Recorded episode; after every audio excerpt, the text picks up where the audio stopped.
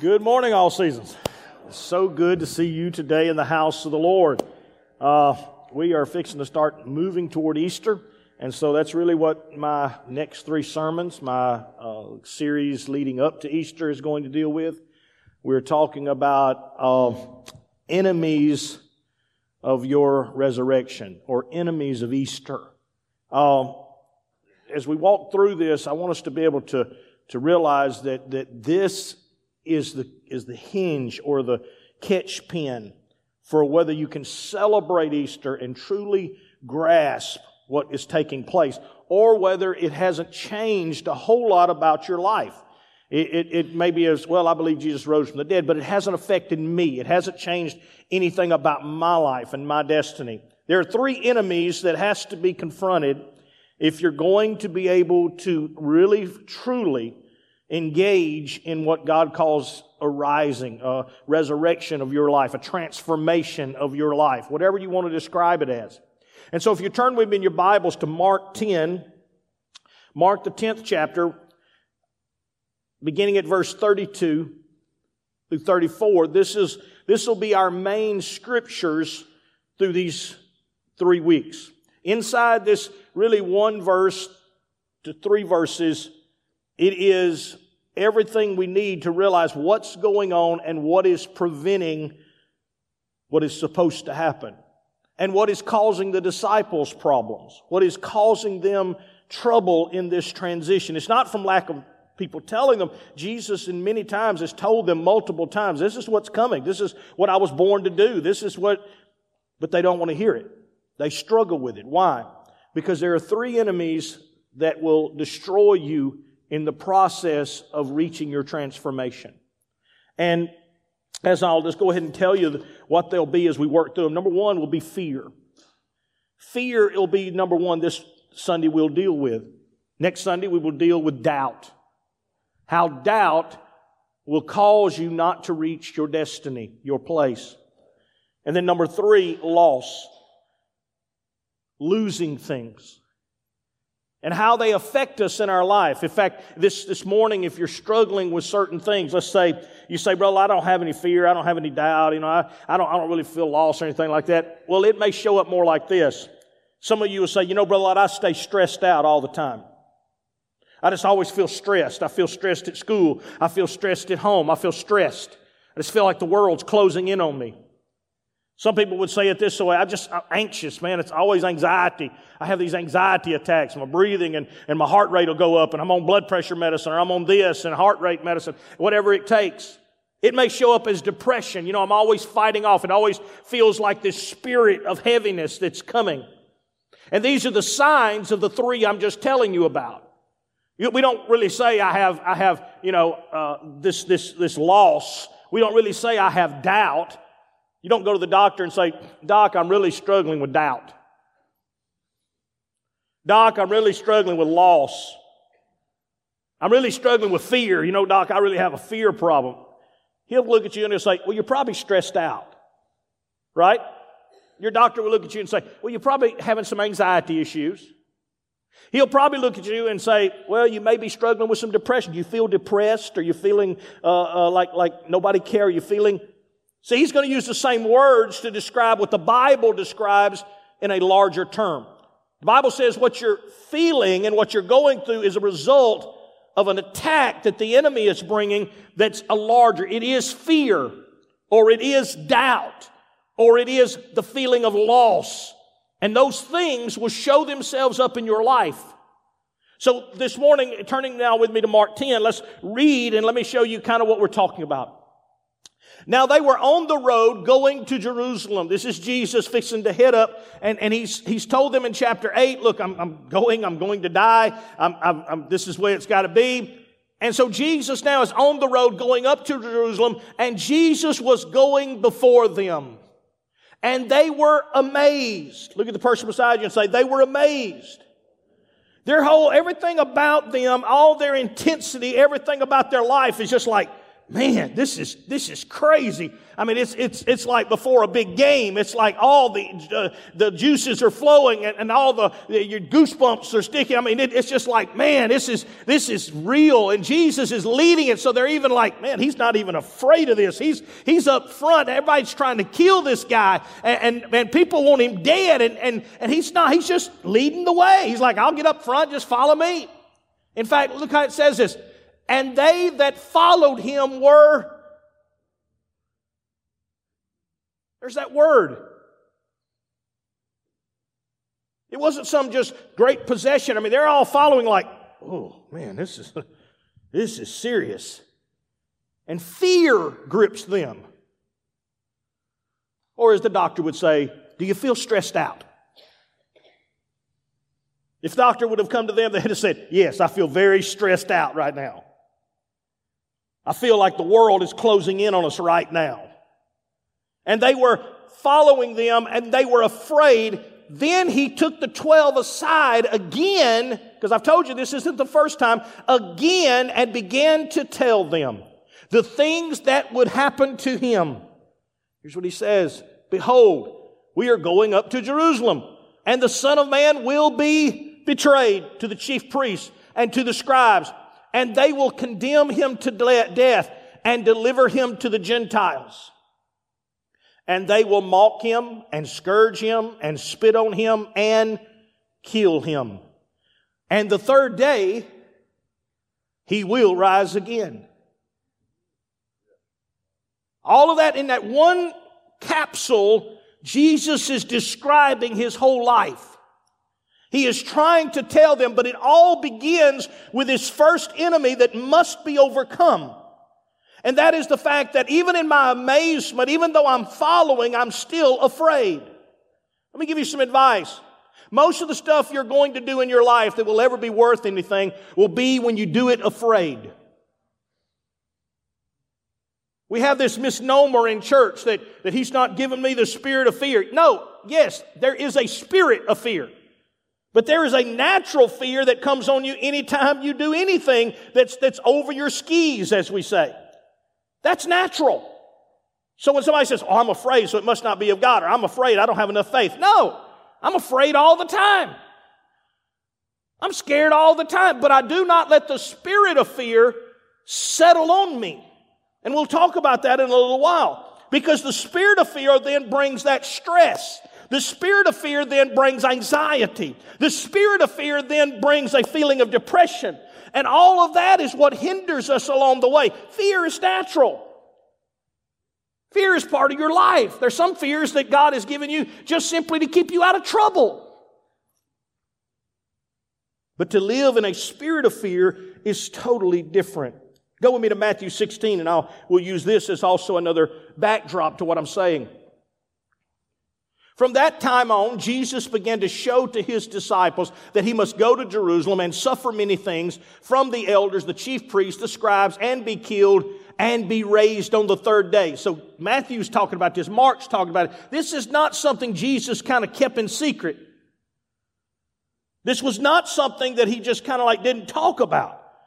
This was a regular conversation, and yet every time he brought it up, fear would cause them to say, We just don't want to deal with it. How do you know? Listen, this is what the next verse says. Then Peter took him aside and began to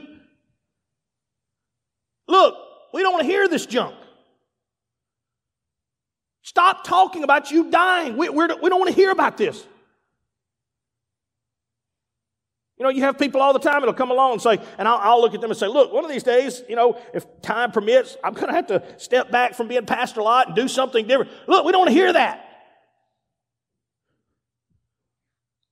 I'll tell my wife again, look, one of these days I'm going to be gone. I can't do no more and I'm done. I'm done. I don't want to talk about that. And the reason we do that is because we don't like to engage in the things that make us afraid. It's not that it doesn't, it's that we don't want to engage it. And Peter looks at him and says, Look, you got to hush. Far be it from you, Lord, that this will, this shall not happen to you. But then he turned and said to Peter, okay, Peter, I understand it's bothering you and we just won't talk about it anymore. No. But he turned and said to Peter, get behind me. Now, I haven't said that to my wife yet. I ain't got that bold. But that's what you're thinking.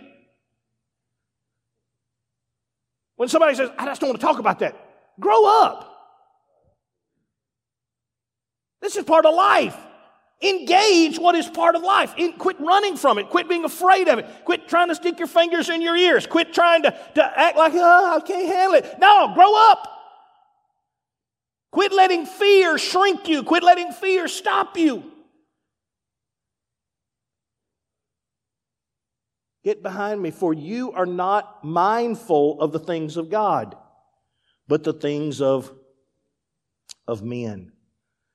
Then Jesus said to the disciples, If anyone desires to come after me, let him deny himself, take up his cross, and see, we don't have a problem with this, with this cross thing, but the three enemies I'm talking about are wrapped up in that first part. What does he say? If you want to be my disciple, you must do what?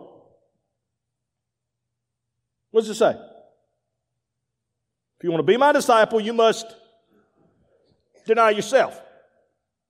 We always jump to the, I, will die for Jesus. I, will take up my cross. I'll, Peter is the same way later. Peter's going to look at Jesus, I'll die for you. And Jesus is like, that's not your problem, Peter. Your problem is not whether you would take a bullet for me. Your problem is whether you'd kill Peter for me. And most of you in this room, your problem is not that you don't love Jesus. Your problem is you won't deny yourself.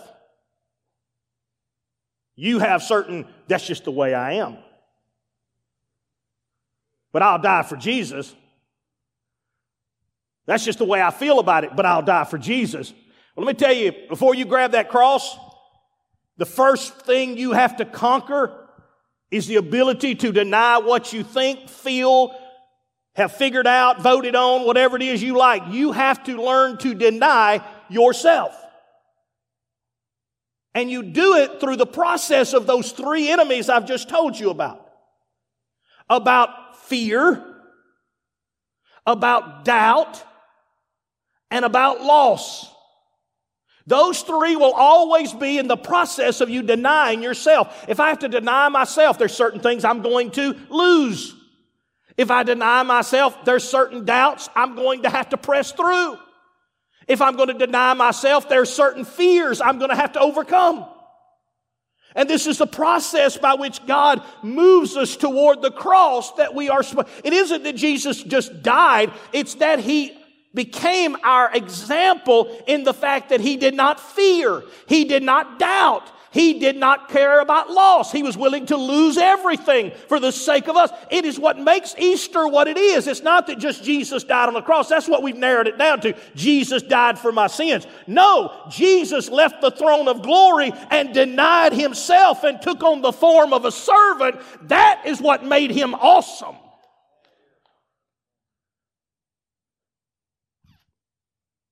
Fear gets us.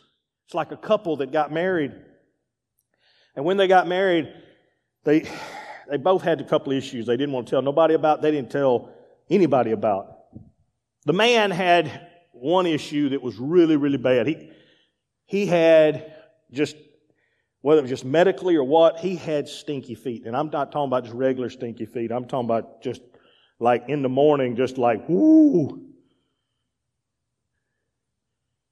So he goes to his dad about the time of the wedding and he says, Dad, he said, Look, I got this problem. He said, I, I, don't, I don't know if my wife can handle this. What do I need to do? He said, Is it that? Bad? He said, Dad, it's, it's bad. He said, Well, son, every night before bed, just, just wash your feet as good as you can. You know, put, put whatever you got to, and then put socks on and leave the socks on overnight. And that way by morning, it won't, it won't smell and, and it'll be okay. He's like, Okay, Dad, I'll try. Well, the doll, the woman has issues too, and she went to her mother and she said, Mom, I got some real serious issues. It's like, what? I have really bad breath. She's like, I'm not kidding. Like in the morning, I can kill a dog if I rode over and said hello. I mean, it's bad. And her mother was like, I don't, I'll tell you what you do.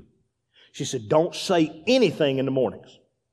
She said, just, just in the morning, be the first one to get up and just get up and go start cooking breakfast. And when you cook breakfast and put all the breakfast out, then you go to the bathroom and get your tea, get everything ready while they're eating breakfast and, and, and nobody will ever know. She said, okay, I'll try it. And for about six months of marriage, it went good. She'd get up right before everybody woke up. She'd start breakfast, and by the time they're sitting eating, she'd go in and get her, her mouth and everything situated. And, and, and him, he every night before he went to bed, he'd put his socks on, have his feet all washed, and it was going good. And then one morning, he woke up in a fright. He, he looked down, and one of his socks had come off. Oh, man. He was looking through the bed trying to find that sock, could not find that sock. And he's just going into a panic. His wife's waking up. Of course, she's like, but she's waking up and he's just like, baby, baby, I got a problem. And, and, and not thinking, she turns over and she says, what's the problem? And he just starts to cry and he says, we got to go to the hospital. What do you mean we got to go to the hospital? I'm afraid you swallowed my sock.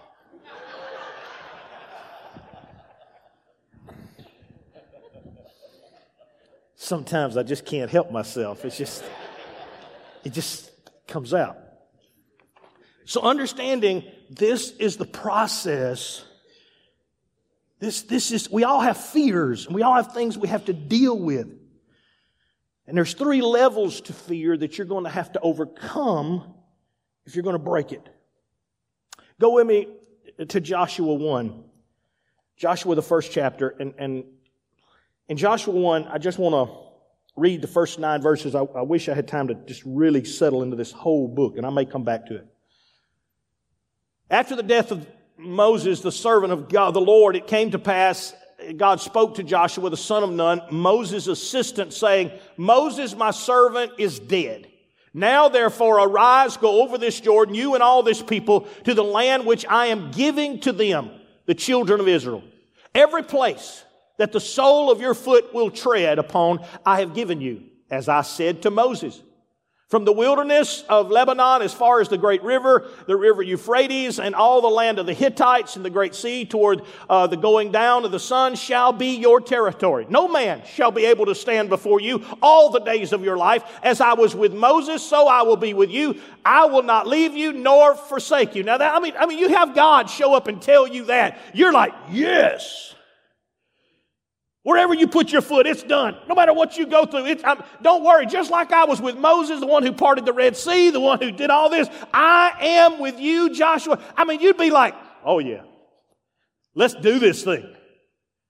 But notice the next line that God speaks to him. Be strong and of good courage, for this people shall divide all the inheritance of the land, which I swore to their fathers to give them.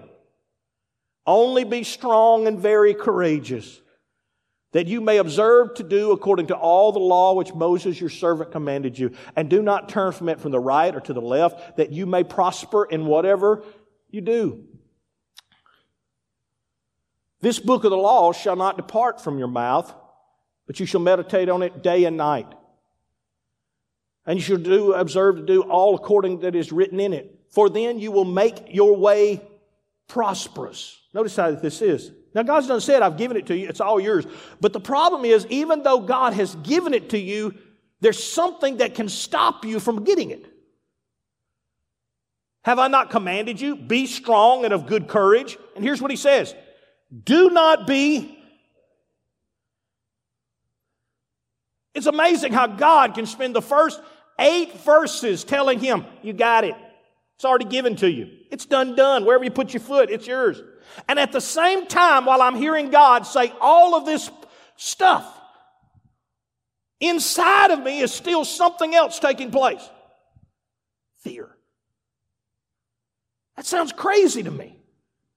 Because we read those first eight verses, we're like, man, that, I would love God to say that to me. Let me tell you something. Even if God said that to you, you'd still be scared.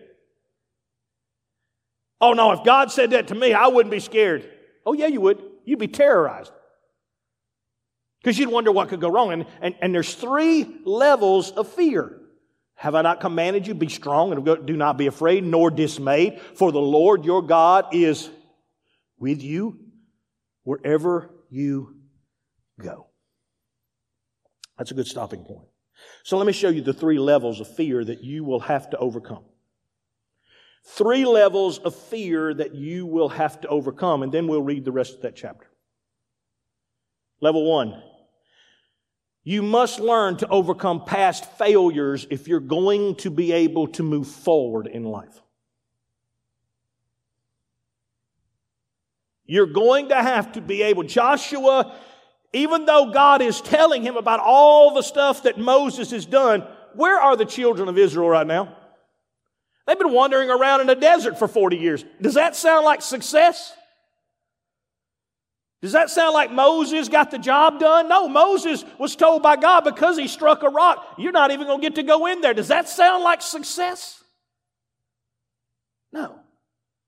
Because mingled in your life with all of these wonderful trophies that you got stacked in your room and all these wonderful plaques or all these little cards or all these little pictures that you got all over your wall or whatever you've done to make yourself feel like I have lived, I have all these friends and I have. Can I tell you what also is there? The memory of all your failures. Every time you ask someone out on a date. There's the thought of all the people that's hurt you or the people who's taken advantage of you or laughed in your face. See, mingled in all of the victories is also all the defeats. And what is natural to us normally is to always migrate in our minds toward our failures. It's always natural. Now, Jesus, when he tells the disciples, when he looks at the disciples and he says, I'm going to die. I'm going to, to have to go through all this. Now, he ends it by saying, but on the third day, I will, I will come back. Do they hear any of that? No. Because all they think of is the failure. All they think of is the pain. All they think of is the loss. If a doctor looks at you and just says, hey, you've got this problem, and you know, it, it could go bad or, or, or it could go good, which way do you migrate? Yeah. In our lives, we're going to have to be very careful because Joshua has to be very careful of past failures. He's, he's fixing to lead the children of Israel into the promised land again. And yet, the last time he went to the promised land with 10 other people, they all came back and gave a bad report, and they ended up for 40 more years walking around in the desert. The last time God spoke to them and said, We're going in,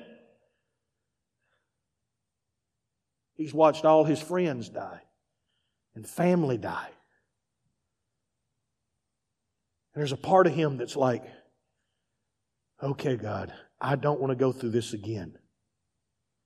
That's why God has to look at him and says, listen, Joshua, I'm giving you all this. It's yours, wherever your foot lands. But at the same time, Joshua, be very courageous and do not let fear grab hold of you.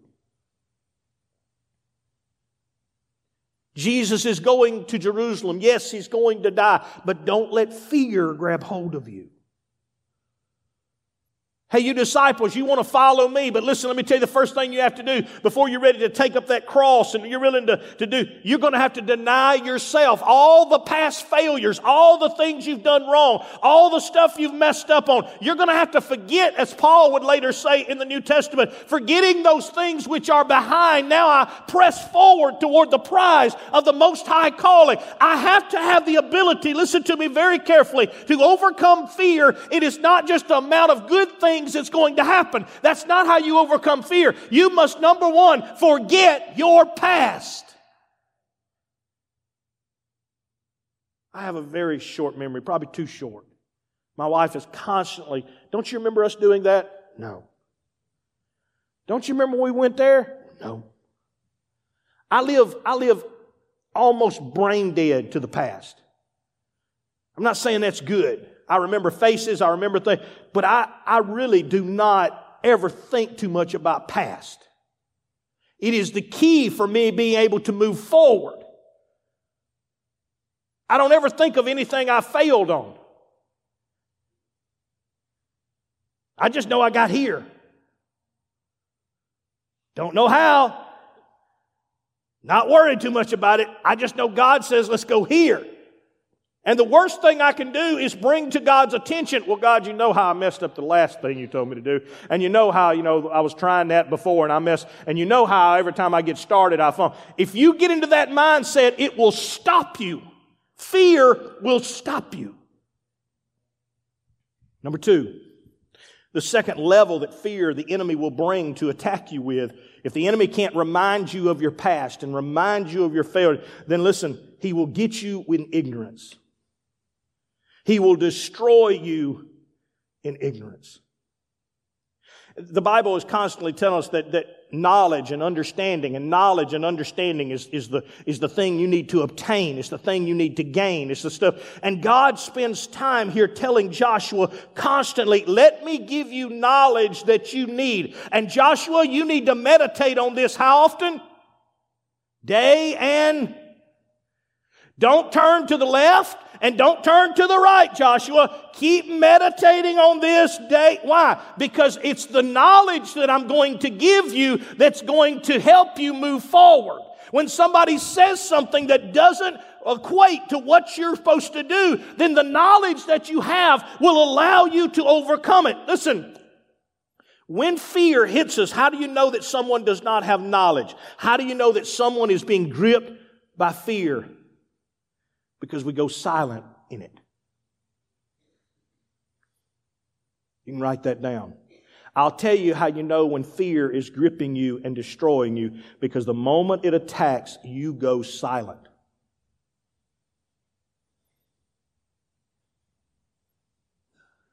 Let's just not talk about it. I just don't want to think about it. If you spend your whole life not wanting to talk about it, not wanting to think about it, not wanting to deal with it, you ain't going to have to worry about how far you get.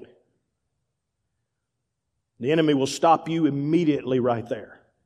He will halt you immediately because ignorance is the thing that the enemy uses to hold you. It is the thing, and we'll cover that in a few minutes a little deeper. But you've got to gain understanding. You've got to gain knowledge. You cannot remain ignorant and when I say ignorant, it doesn't mean you're dumb. It just means I don't know. I haven't learned it. If you're going to overcome fear, you have to learn something. How, how do you get better at baseball? How do you get better at any kind of fear that you do? It's the repetition of the thing. When you watch somebody batting, it's not because they just woke up one day and they're this great batter. It's because they have been in the pitching machine and they've hit it so many times that the time they step in there, it's just repetition now. I, I walked out here just even last year and I had the pitching machine going and, and, and, and I'm, I'm 53 years old and, and, and they're like, Hey, pastor, let's see if you can still hit that thing. I step up in there. They crank that thing up. Whop.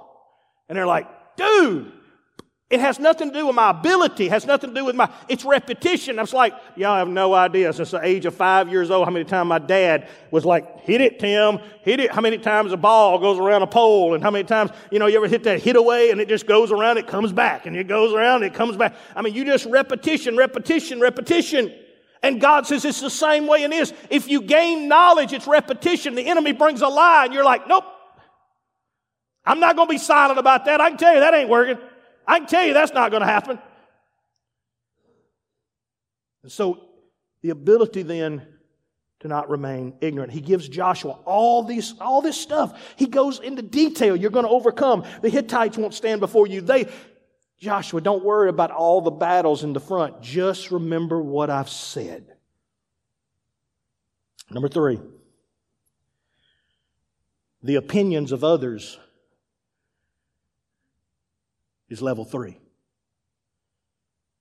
You know, you can, you can even overcome past failures. You can, you can handle ignorance and, and gain knowledge and, and understanding. But I'm going to tell you something that will constantly be a battle in your life is what other people are saying or thinking. Let me just be honest with y'all. Some of y'all do a horrible job at that. Through your Facebook, your Instagram. I'm going to tell you the best thing you could do is take a hammer to your phone. Because some of you don't have enough sense to know I don't need other people's opinions.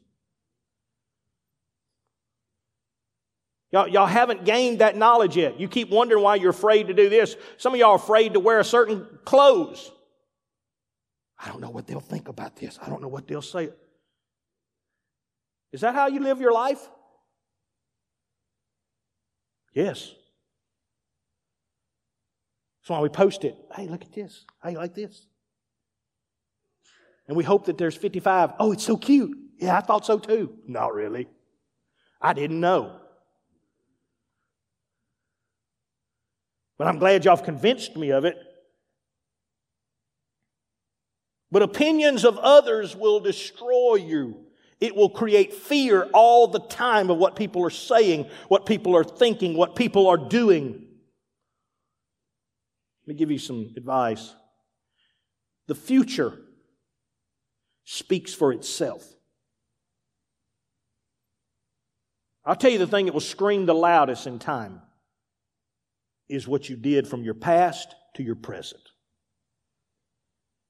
You want to change what people say about you? Just change what you did from your past to your present. It'll change what people think about you.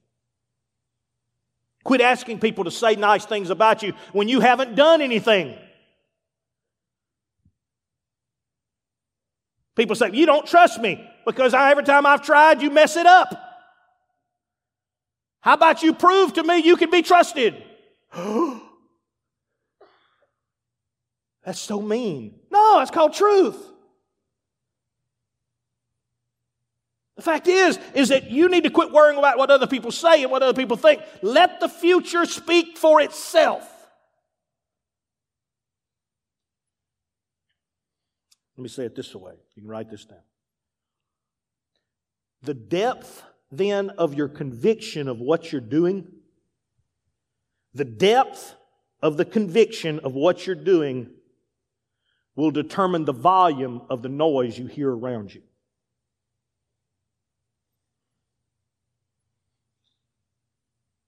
The depth of the conviction of what you're doing will determine the noise level of what you hear around you. Let me explain. If I if need to build something or need to do something or we need to finish something,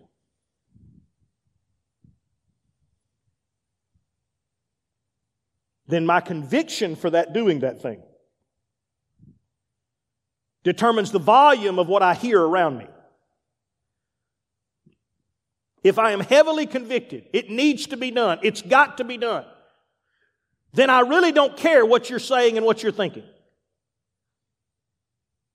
The more I'm not convicted that it's the right thing, the thing I'm supposed to do, the thing I should do, the more I hear the noise around me that's slowing me down.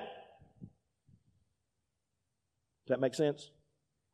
So when you come across people that look at you sometimes like we just don't care what you think, it's because we don't.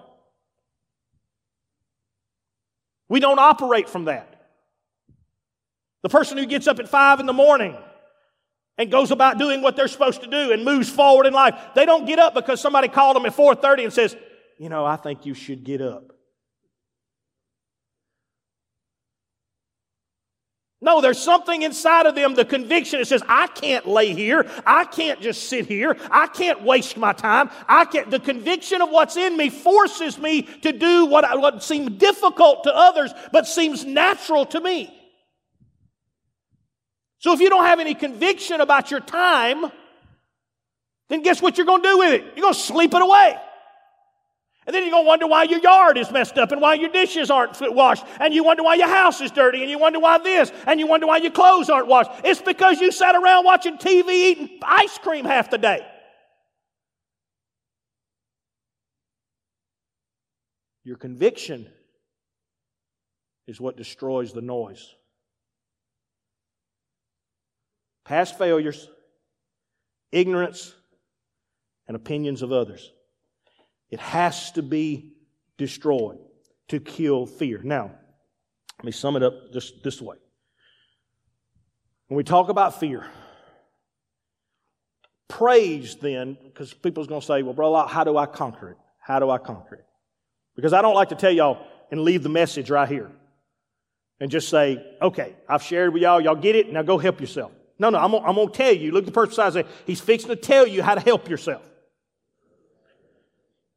Now we know part of that is I've got, I've got to get more knowledge of things. I know I can't worry about my past failures, and I know I can't worry about opinions of others. But there's one more that is the key to doing this. One more is the key to you changing your life or the way you do life. The Bible says multiple times in the Old Testament that this praise will not leave the tents of the righteous.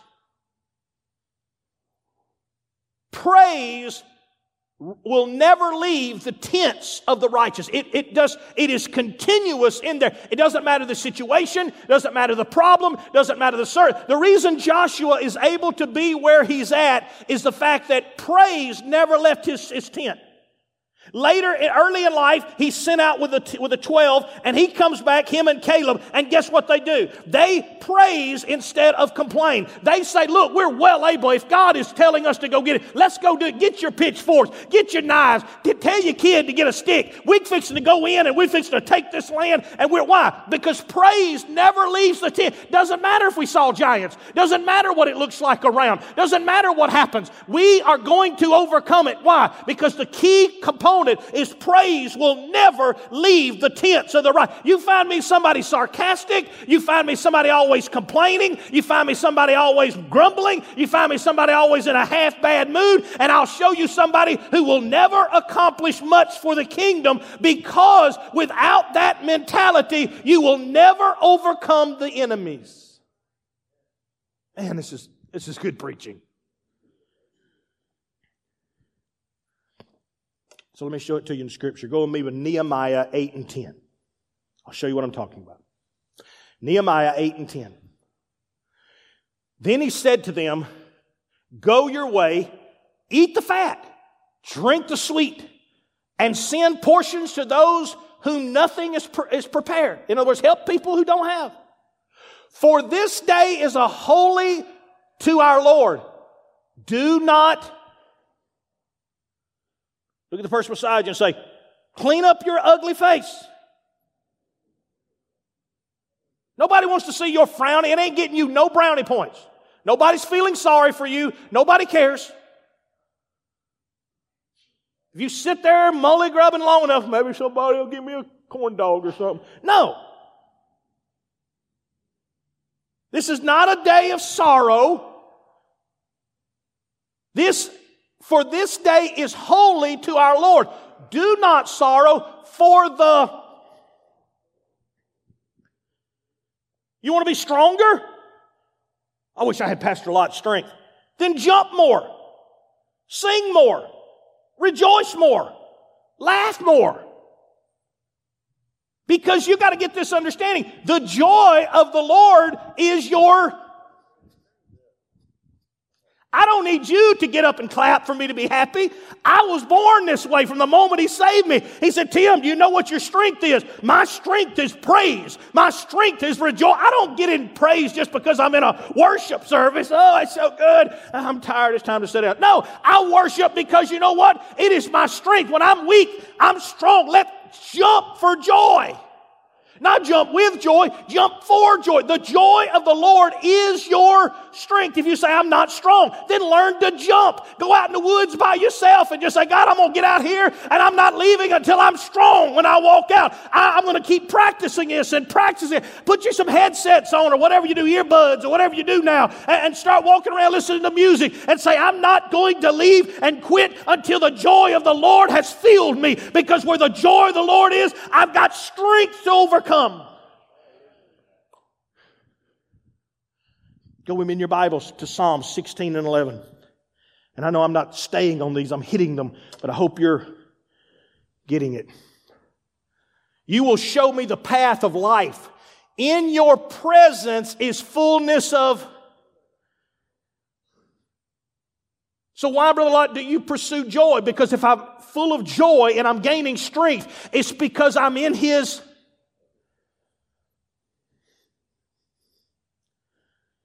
I'm in His presence. That's the problem with a lot of you. You want the goodies, but you don't understand the process. The process is in His presence, I gain joy. When I gain joy, I gain strength. When I gain strength, I'm not afraid. You sit at home saying, I wish I wasn't afraid. It doesn't work like that. It doesn't happen that way. There is a process that God has set forth. And at your right hand are pleasures for how long? Okay. What I ultimately want are pleasures. What I ultimately want in life are pleasures, fun times, happy times, joyful times. The problem is, is that joy is attached to my pleasures. Joy equals pleasure. So if I don't go through the process and gain joy, no matter what I'm doing, I won't have true pleasure. That's why some of you can go to the movies and come home and still be miserable 10 minutes after you get back home. Because now it's turned from, well, I want to go see the movies. Man, I just spent $60. I didn't even like that movie. I'd been better off just spending it on something else or doing something else. Why? Because without true joy, you can't have true pleasures. That's the problem with the world. The world is pursuing pleasures. The problem is they don't have joy. And since you don't have joy and you pursue pleasures, they think if you get this car, you'll have pleasures. No, because I don't have joy. If, if, if you get this house, you'll have pleasures. No, because I don't have joy. Does this make sense? Man, I hope this does. So most of you are sitting around wanting pleasures. I wish I had more money. It still won't make you more joyful. You just need more money. Because you can't be, you can't have joy with what you have. And since you can't have joy with what you have, it won't matter if God gives you more of it. And if you ever understand that, then you understand this is the weapon of fighting your fear. This is the ultimate weapon to destroy fear in your life. Go with me to Isaiah 12 and 3. Therefore, with joy, you will draw water from the wells of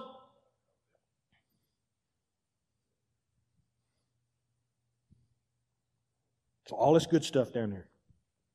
Oh man, look at that. I got there's friends and I got stuff I can do and people I can I mean just all kind of good stuff. And, and, and I wish I had it. How can you get it? How do you draw from that from that? Well, What did God give you to draw from that well with? Therefore, with your bucket to draw water from the wells of salvation, that's why, oh man, that's why some of you are saved and still miserable. Because salvation doesn't give you anything other than deliverance from sin. But to draw from the wells of salvation requires joy. You can look and say, I'm saved. Good. I, God's given me everything. Yep, sure has. It's all out there for you. God, I want it. Well, go get it. Give it to me. I ain't giving it to you. You got to draw it yourself. I don't know how to get it. Put a smile on your face. Quit talking bad and talk good. Quit complaining. Speak good things. I just want the stuff. Therefore, with joy, you will draw water from the wells of. This is how you fight fear. Listen, showing up to church at 8 o'clock and sitting there looking like you just, somebody just forced you to be here, that is not drawing water.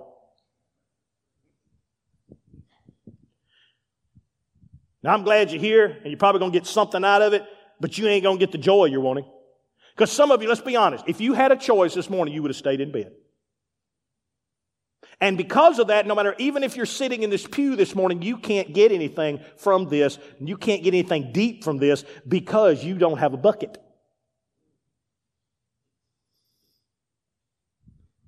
Look at that person beside you and say, Did you leave your bucket at home?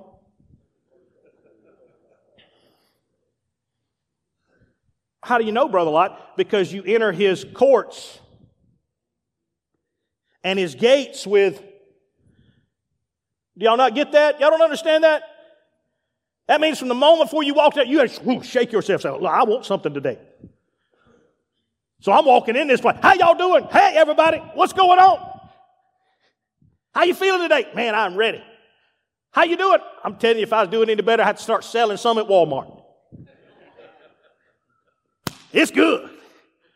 Brother, like you feel that way all the time? No, sometimes I feel like, oh, Lord. But I realize that if I'm ever going to draw anything from God, walking around like, oh, God, nobody loves me. Nobody cares. I work like a dog. Nobody. Let me tell you what God's going to do. Tough. That's what He's going to do. Tough. Tough life, ain't it? But the moment in joy you start drawing,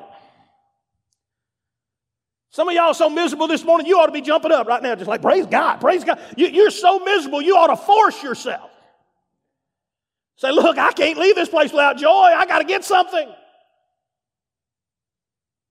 Go with me to 1 Peter. I'll show it to you again. 1 Peter 1 3 through 8. And I've got to hurry. 1 Peter 1 3 through 8. Blessed be the God, here's how Peter describes it. Blessed be the God and Father of our Lord Jesus Christ, who according to his abundant mercy has begotten us again unto a, li- a living hope through the resurrection of Jesus Christ from the dead to an inheritance incorruptible, undefiled, that does not fade away, reserved in heaven for you. What is he doing? He's building the joy. He's building the mindset who are kept by the power of God through faith for salvation ready to be revealed in the last time. In this you greatly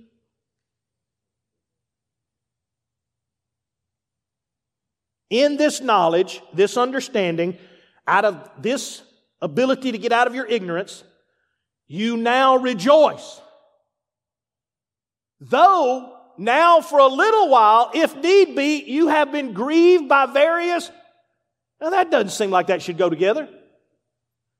I'm rejoicing, but my life is still bad. I'm rejoicing, but nothing's changing. But that's what Peter says. In this you greatly rejoice, though now for a little while, if need be, you have been grieved by various trials.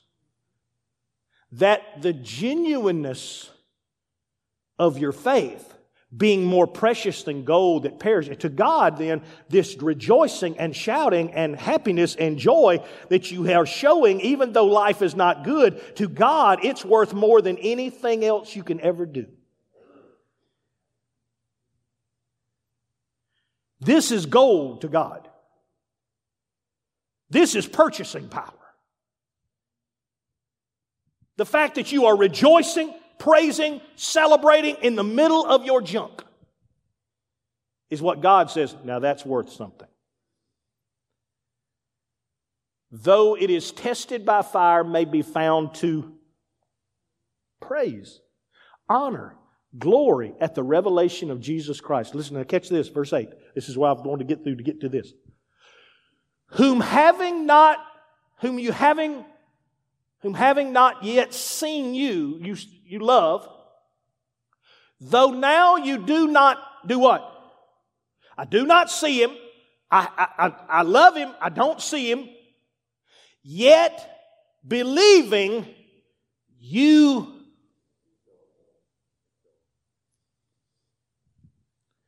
you rejoice with joy with joy, oh. do you know that in the Bible it says it's joy unspeakable and full of glory? That He's given us joy unspeakable. You hear people say that, oh, boy, God gave me joy unspeakable and full of glory. No, He didn't. He gave you the ability to have joy unspeakable and full of glory. People will mess you up there. He says, even though you haven't seen him, even though you ain't around, even though life is tough and trials are going on, let me tell you what happens. Though now you do not see yet through your believing, you rejoice. You begin to praise you begin to jump up, you begin to get excited with joy unspeakable and full of. Oh, if you understood that, that would change your whole way of doing life. You wouldn't sit there, I just lost my joy. No, you didn't. You just ain't got any. If you jump up a little bit and get excited about what God's done and how He's died for you and everything He's given, He's given you all this stuff, you would have joy. And it would be unspeakable to the world, and the world would not be able to understand. Like, why are you so excited? Because all He's done. And what He's done is proven He's going to take care of me in the future. Go with me to Mark 11 and 24. So, so think of it this way my receiving my receiving is always in my spirit. So I receive in my spirit, but I have it in my flesh. But I can't have anything in my flesh until I first receive it in my spirit. Say that to the person beside you. So you first have to receive it in your spirit before you can have it in your flesh. I know it's a lot of teaching, but you got to get this. Here's what Mark says Therefore, I say to you, whatever things you ask when you believe that you and you will see our problem is we want to rejoice and be happy when we have them and God says it doesn't work that way. You must receive it first. And you can only receive it through your joy and through your faith, which fights off your fear. When the enemy says, You're not going to get it, oh, don't tell me I'm not going to get it. I'll praise my way until it shows up. You're never going to see them saved. Don't tell me I'm not going to see them saved. I'm going to hold them up. I don't care if I got to pray and fast and thank God for it. I'm going to see it happen. There's going to be a breakthrough. You, you've got to receive it before you can have it.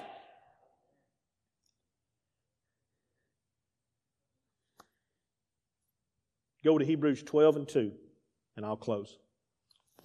Maybe this scripture will make sense to you now. Looking unto Jesus, the author and finisher of our who for the, the joy that was set before him endured the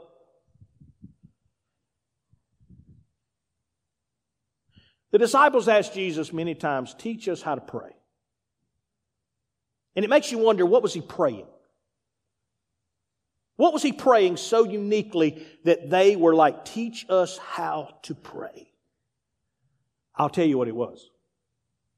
It's not complicated. Jesus could start off in the morning, getting up at five o'clock or four o'clock or whenever before the sun came up, he would head off into a quiet place. And Jesus at that moment would be empty.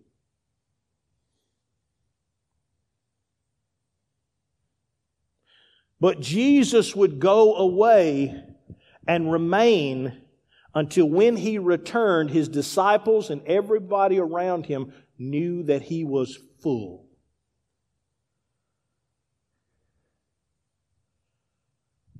We get this picture in the Garden of Gethsemane.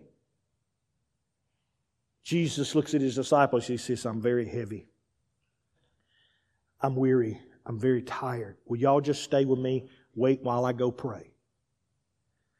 This was his routine. He comes back the first time. Is he full yet? No, he gets mad.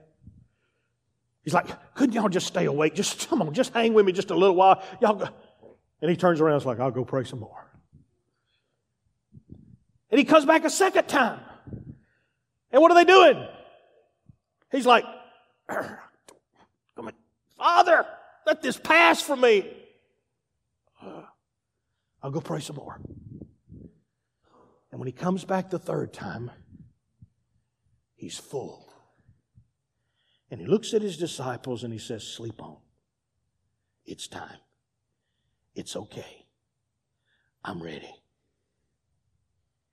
Why?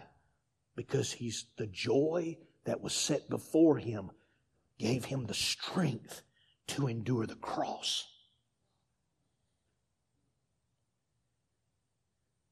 And for every person in this room today that God is saying, listen, I want you to bear your cross.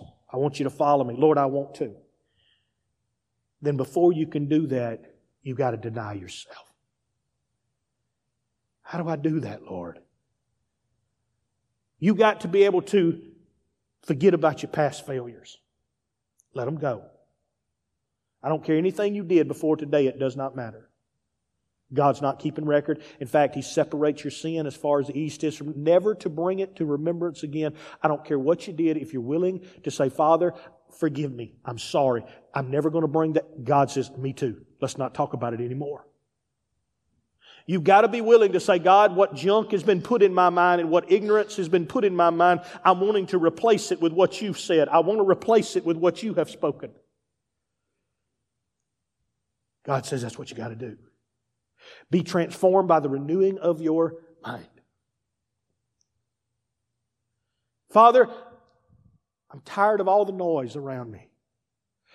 I don't want to turn left and I don't turn, turn right. I want to just meditate and I want to focus on what you're saying and I'm I want to be drowned out by all the other noise that's going on. I don't care what's happening at the Jordan. I don't care what's happening in Canaan. I don't care what's happening everywhere else. I just want to be able to hear what you are saying and that's the only voice I need.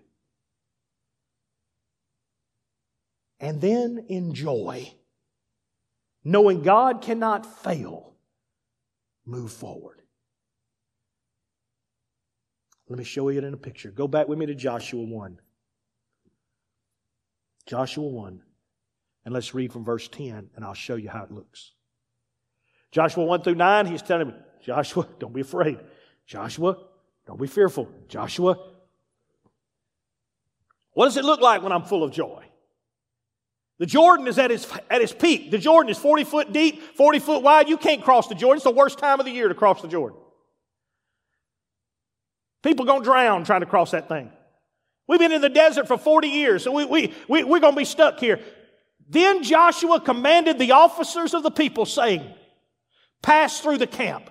Command the people, saying, Prepare provisions for yourself, for within three days you will cross this Jordan. I love it. Is he afraid? Yeah. Does he still have jitters on the inside? Absolutely. But he's decided, I'm not living in my past. I'm not living in the ignorance that others, and I really don't give a hoot what you think. You tell everybody, here's where we're going. You think Joshua's this way? Well, on his dying bed, Joshua still got this spirit because he looks at the whole nation and he says, You can do whatever you want to. But as for me and my house, does that sound like somebody really cares what you think? Is you can do what you want to, go where you want to, but as for me and my house, we're going to serve the Lord. To go in and possess the land which the Lord your God is giving you to possess. Who's he quoting? God. And to the Reubenites and the Gadites and half the tribe of Manasseh, Joshua spoke, saying, Remember the word which Moses, the servant of the Lord, commanded you, saying, The Lord your God is giving you rest and is giving you this land. Your wives, your little ones, your livestock shall remain in the land which Moses gave you on this side of the Jordan. But you shall pass before your brethren armed, all you mighty men of valor, and help them until the Lord has given your brethren rest And as he gave you, and they also have taken possession of the land which the Lord your God is giving them, then you shall return to the land. He tells them, he says, You tell your family, tell your wives, and tell your kids, we got to go across and win some battles. But as soon as we get through HUD, I'm coming back. I just got to go help my brothers get their land, just like we got our land. And as soon as I'm finished, Joshua said he's going to let us come back. But until then, we're going to be there. How long you going to be there? It ain't going to be long because God's already given it to us. It ain't going to take long long because God's already given us the victory. This ain't going to be no long siege. God's already told us it's ours. Wherever our foot lands, wherever we go, it's going to be ours. Which Moses, your servant, gave you on this side of the Jordan toward the sunrise. So they answered Joshua, saying, All that you command us, we will do. And wherever you send us, we will go. Just as we heeded Moses in all things, so we will heed you. Only the Lord your God be with you as he was with Moses. Whoever rebels against your command and does not heed your words and all that you command him shall be put to death. What did they say? We ain't listening to nobody else. We killing our Facebook account. We ain't gonna have Instagram telling us what they think about us. I really don't give a hoot what somebody says about me next week. This is all we're listening to. Whoever rebels against your command and does not heed your words, and all that you command him shall be put to death. And here's what the people told Joshua Only be strong, Joshua, and of good courage. Why did they say that? Because they realized, Joshua, you're a man like we are. And we know that in this journey you're going to get weak too. And we're just encouraging you, Joshua, don't you be afraid. We got you back. We got you. I'm going to tell you, people ask a lot of times, what makes all seasons what it is? I'll give it to you in, in, in this phrase. Over the course of time, I've earned enough respect that if I say something, people trust me. And trust doesn't mean, well, we'll just go along with it. It means we're going to push you that way and we're going to be right behind you. That's what Joshua saying. The people said, We ain't worried about what everybody else thinks. We're not worried about that. If you say it's time to go get the land, let's go get the land. If you would say it's time to cross the Jordan, even though it, we don't look crossable right now, then we were going to cross the Jordan. I don't know how, I don't know the way. Three days later, the Bible says the Jordan's going to dry up enough for them to be able to walk across. How did Joshua know that? He didn't, but God did. Will you stand?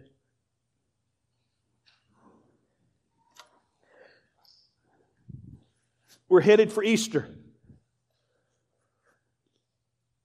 We're headed for the resurrection day. The first stop on that journey is we have to leave fear behind. The first step on this journey is you got to leave your fear behind. You can't go to Jerusalem. You can't get to the point where you're going to pick up your cross and until you're ready to lay fear down. And when I say lay it down, it doesn't mean that you're not going to have some tingling on the inside. Doesn't mean you're not going to drink buttermilk sometimes like I do and like, oh Lord, I'm about to have some ulcers. But what it means is, is God looks at you and says, I didn't give you that spirit of fear. I didn't give you that spirit. That spirit that depresses you. That, that spirit that, that robs you of sleep and stresses you out. I didn't give you that. I didn't give you the anxiety that you keep thinking, I don't know how it's going to afford. I didn't give you that. I gave you power, love, and a sound mind, Tim.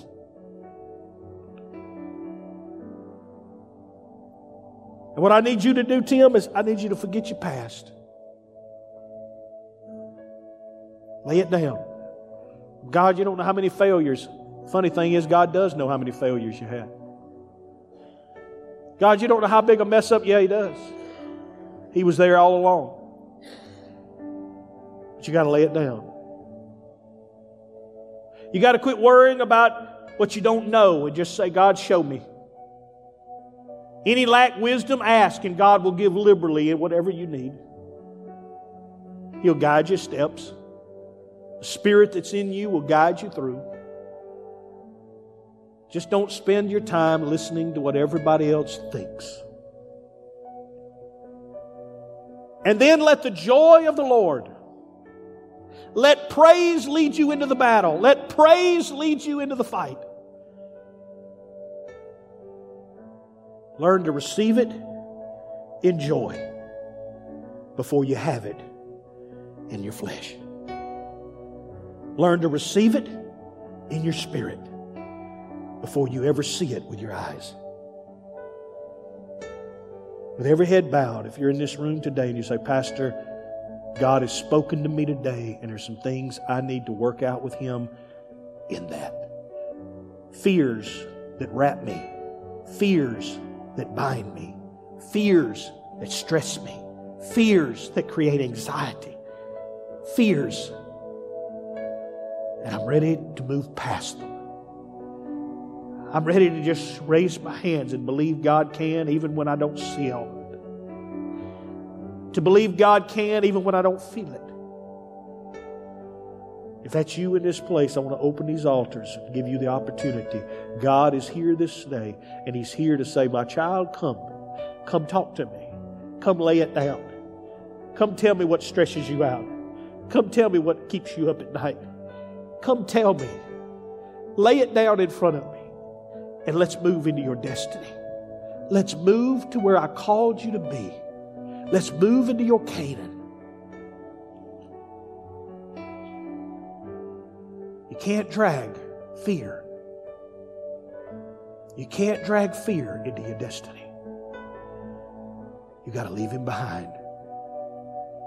Father, this morning, I pray that what I've taught, what I've spoken, as we head toward Easter, to where we can celebrate the breaking of the bondage of fear, the breaking of the bondage of doubt, the breaking of the bondage of death and loss.